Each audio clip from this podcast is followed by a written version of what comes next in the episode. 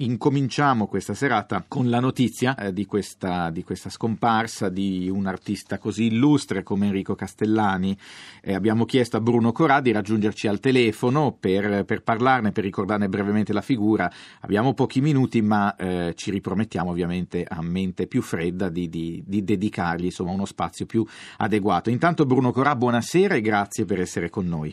Buonasera, buonasera. Allora, eh, chi non conosce Enrico Castellani, come potrebbe, come potrebbe, ricordarlo? Lei come lo racconterebbe in poche parole? Perché è stato davvero una delle figure fondamentali dell'arte europea della seconda metà del Novecento. Certamente è stata una figura massima delle, tra quelli diciamo, che abbiamo avuto dopo Fontana, Burri, ed è anche l'artista che con una eh, coerenza straordinaria eh, ha esercitato un, un, diciamo, un'unica dimensione poetica che era quella di un anelito verso la dimensione del, del tempo infinito, eh, elaborando semplicemente una superficie eh, di una tela eh, attraverso un sistema elementare eh, con i chiodi, diciamo, producendo intro ed estroflessione della tela, cioè protuberanze che hanno permesso alla luce di rivelarsi e eh, di rivelare a noi la sensibilità eh, diciamo così, dell'artista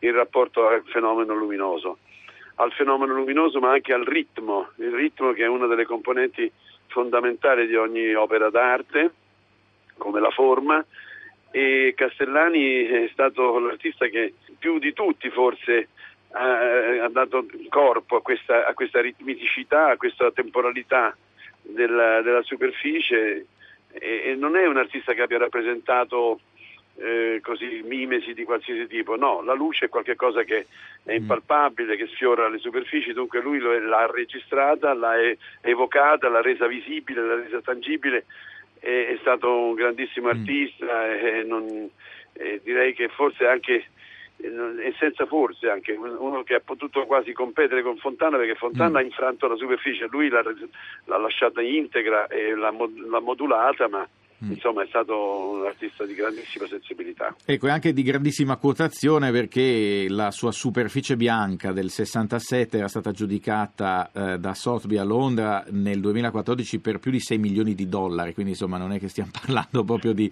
di noccioline. Volevo chiederle questo. Sì. sì, ma vede questo è un fenomeno diciamo abbastanza recente, data negli ultimi negli ultimi 6, 7, 8 anni, ma mm, Castellani ha fatto una vita molto sobria, molto semplice, è stato un uomo ritiratissimo nella sì, sua in molti, in molti ecco. lo definiscono come tale, anche sui, sì. sui nei media, insomma, in queste, in queste ore qui. Sì, Lei è d'accordo sì. con quello che diceva Donald Judd, che eh, in fondo Castellani è stato uno dei padri del minimalismo?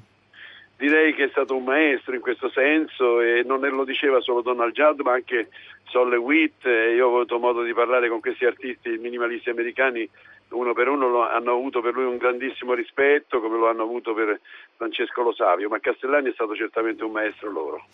Grazie a Bruno Corà per questo ricordo di Enrico Castellani, grazie per essere stato con noi, buona serata. Grazie. grazie.